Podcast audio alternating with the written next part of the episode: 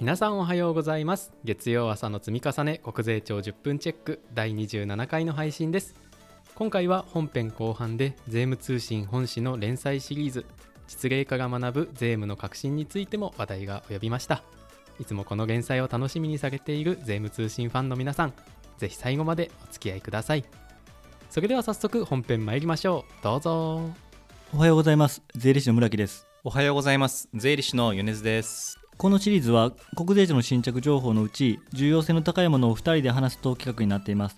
えー、我々2人の勉強会に参加するイメージで聞いていただければというふうに思ってます。また若いリスナーさんが多いと聞いてますのでなるべく分かりやすく噛み砕いてお話しできればというふうに考えてます。それでは今回も新着情報を見ていきたいと思います。まずはじめに8月の12日に出ている新着情報で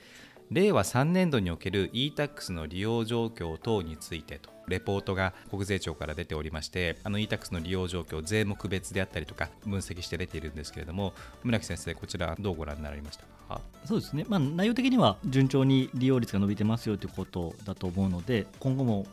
そっちの方向でどんどん進んでいくんだろうなと思った思いました。はい。特に伸びしろというかその伸び幅として大きかったのは相続税のデシ申告っていうのが全国で23%まで来ているという感じですね。1年前に比べると9%増加だということであの徐々に電子申告での申告が増えている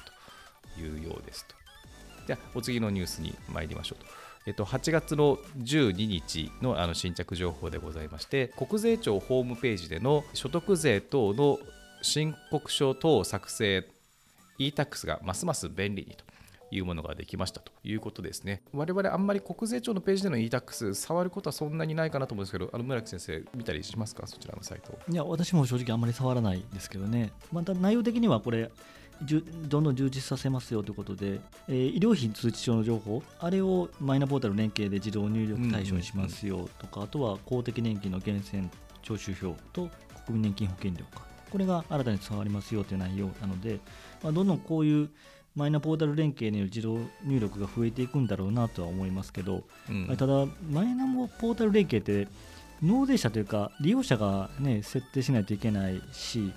でそのそこから吐き出した情報を我々がするんであれば税金計算ソフトで取り込みしないといけないので、うん、あのそそその辺の、まあ、ソフトの対応と納税者の対応っていうのがなかなかハードルは高いなとは思いますけど、まあ、進んでほしいなと思いますね。そうですね。税理士が関与する案件だと今すぐ使うかっていうとちょっと微妙かなみたいなところありますけど連携して情報が入ってくる分にはご自身で申告されている人とかには非常に便利になってくるのかなと。私もマイナポータルでいろいろ連携してみたんですけど、まあ、若干最初は戸惑った部分もあるんですけどあの乗ってくると結構簡単に連携ができてきて要は案内に従ってやっていけばいいようなものなので一度試してみていただきますとリスナーの皆様もあこんなもんだよっていうふうに周りの人人にお教えするにはいいんじゃないかなと思いますのであのぜひトライしてみてください。はい、あともう一つ、これは国税庁の新着情報ではないんですけれども、皆様、あの税理士を中心にあの興味があるんじゃないかなと思って取り上げさせていただきます。8月5日に e g o でパブコメが出てるんですけれども、相続等により取得した土地所有権の国庫への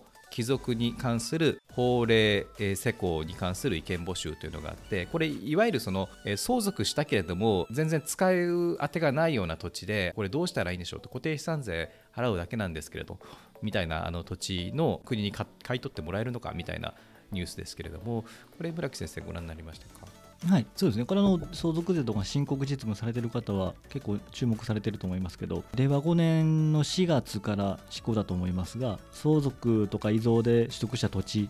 の所有権を取得した相続人が土地手放して国庫に帰属させることを可能にする法律が来年から動き出しますと、まあ、それの施行例のパブリックコメントということで具体的な内容出てきましたというところで興味を引いてるんだと思います。で実際じゃあどんな土地でも国が引き取ってくれるのかというそうではなくて他人による使用が予定されたらダメですよ。でその具体例が今回出てきた墓地とか通路とか水道用地ため池のように供されているところはダメですよとかあとは勾配が30度以上あってかつ高さが5メートル以上あるとダメですよとか、まあ、そういう不適格な土地何でもかんでも引き受けませんよというところではないよとこういうのはダメですよというのが出てきたのが1点とあとは当然タダで寄贈するんですけどその寄贈するんだけど寄贈する側にお金がかかるよっていう話になっているので、まあ、宅地とかであれば原則は20万円。でまあ、一部の市街地宅地にすればなんか見学計算が違うみたいですけど基本的には20万円ぐらいは引き取り費用として払わないといけないということになるので、まあ、それに見合うメリットがある方は、まあ、検討されるんだろうなと思いますね。そうですね。実際ありますからね。どういうふうにしたらいいのかわからないとか。結構極端な例だと実際ご相談にあった話なんですけれどもそのどうしてもその次の代にはあのなんですかね言葉悪いですけど迷惑かけたくないみたいな土地があって、うん、それ以外の引き継いでもらいたい財産は生前に贈与しておいて自分はその引き継いでほしくない土地だけを持ってで最後相続放棄してもらうんだというふうにして結構しっかり作り込んでいた方もいらっしゃったぐらいなのであの切実な問題だったと思いますしあの20万円程度ちょっと高いような気もしますけどでもそういった方にとっては決して高くないと思いますのでかなり現実的なあのソリューションになってくるんじゃないかなと思いますね。あの期待したいと思います。あの具体的な法制化。それとあとは8月1日の新着情報で所得税の基本通達のあの制定についての一部改正案に対する意見募集についてというのがこれ結構あれですね話題になっていたいわゆる雑所得かなのか事業所得なのか、300万円基準だというようなやつでしたけれども村木先生、どうですか、こちらコメントいただけますか？はい、そうですね、あの8月1日にパブリックコメント付されて、まあ、1か月間、案募集してということなんで、今日現在が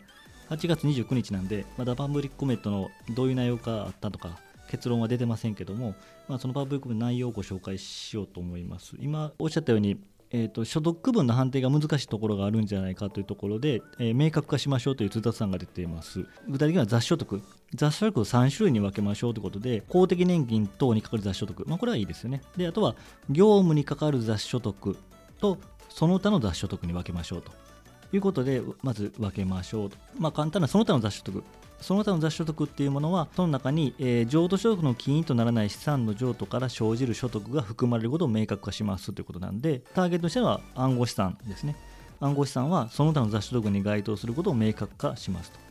いうのが一つ、まあ、明確化なんで、以前からそうでしたよということですけど、まあ、明確化します。でもう一つ、業務にかかる雑所得の方、業務にかかる雑所得とは、営利を目的として継続的に行う資産の譲渡から生ずる所得ですよと。で、えっと、じゃあその事業所得とその言ってる業務にかかる雑所得の判定をどうするかというところでまず大原則は社会通念上事業と称するに至る程度で行っているかどうかで判定するというのが大原則、はい、ただその他として、まあ、その所得がその社の主たる所得でなくつまり副業ですね。主たる所得でなくかつその所得にかかる収入金額が300万円を超えない場合には特に反証がないかり業務にかかる雑所として取り扱うということの、えー、通達案が出てます。で、うん、まあ、ここでツイッター上とかでいろいろ問題になってるのは、結局最後に読んだところですね、副業の方、主たる所得でなく、かつ、その所得にかかる収入金額300万円を超えない場合は、まあ、特に反証がない限りというのはついてますけども、業務にかかる雑所得だと。つまり、事業所得にはなりませんっていうことですよね。で実務上じゃあなぜ副業の所得を事業所得にしたかったのかっていうのは、まあ、私の勝手な推測ですけども、えっとまあ、一つは青色申告特別控除が使える。10万円なり、まあ、65万なり使えるという話とあとはこっちが多分本題だと思いますが副業にかかる所得について、えっと、そこにこんだけの経費がかかったんだよということで、経費を、必要経費を入れ込んで、事業所得をマイナスにすると。で、事業所得のマイナスであれば、給与所得と損益通算ができるので、還付を受けれるという話が、まあ、巷ではあったんだというところが結構煽ってる人がいたみたいですねそうですよね、うん、だからまあ、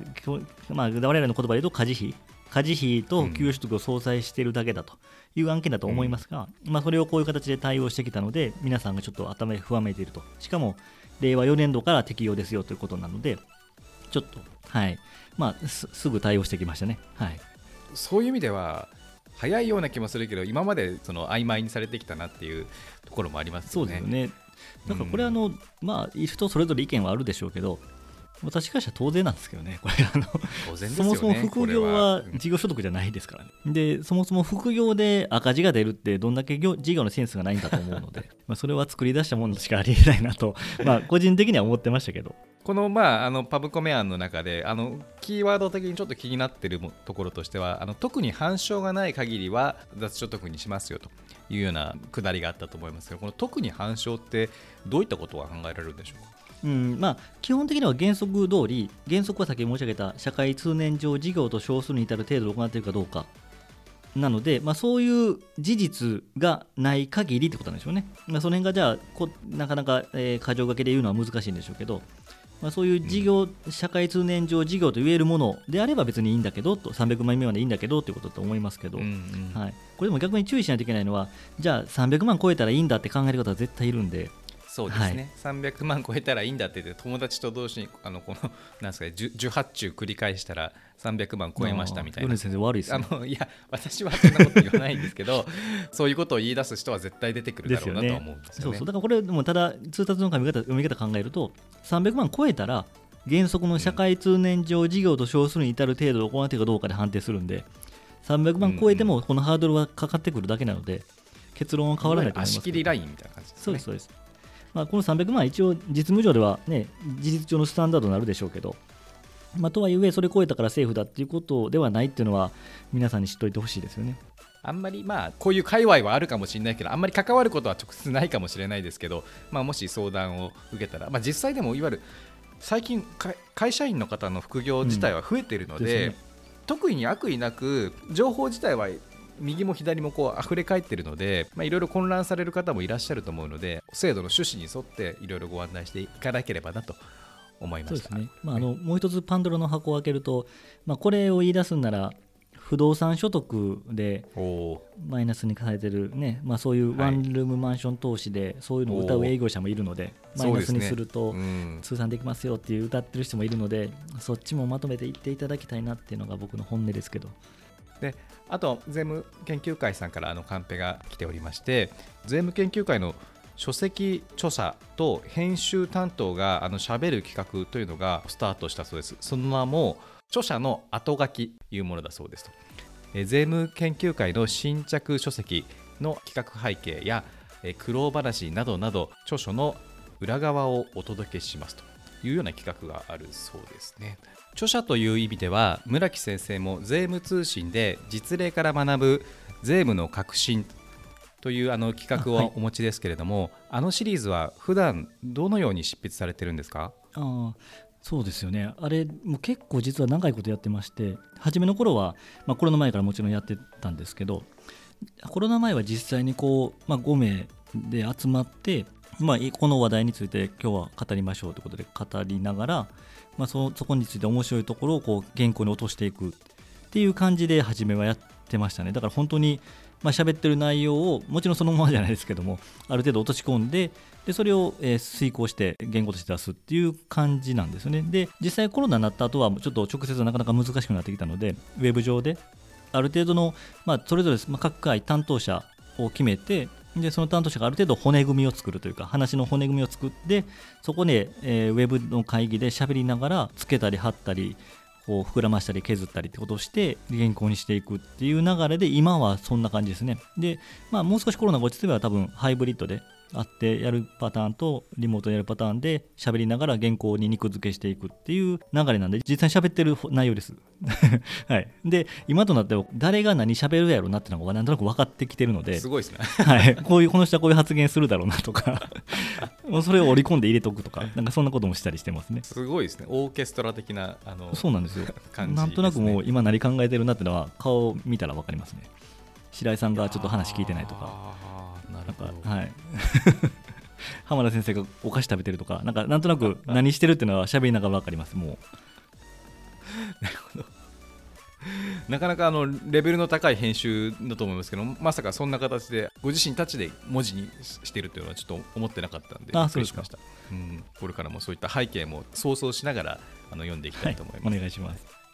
はい、今後もあのこんなテーマで喋ってほしいといったご要望や我々へのご質問などがございましたらツイートか、えー、もしくは概要欄のフォームでお寄せいただければと思います。えー、それでは月曜朝の積み重ね国税庁10分チェックそろそろ終わりにしたいと思います。はい今週もまた頑張りましょう。ありがとうございました。ありがとうございました。はい国税庁10分チェック第27回の配信でした。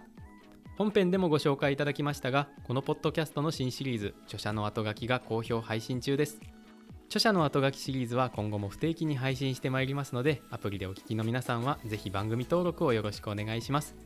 またすでにご登録いただいている皆さんありがとうございます。今後ともお付き合いのほどよろしくお願いいたします。それでは国税庁10分チェック第27回の配信を終わります。今週も無理せずやっていきましょう。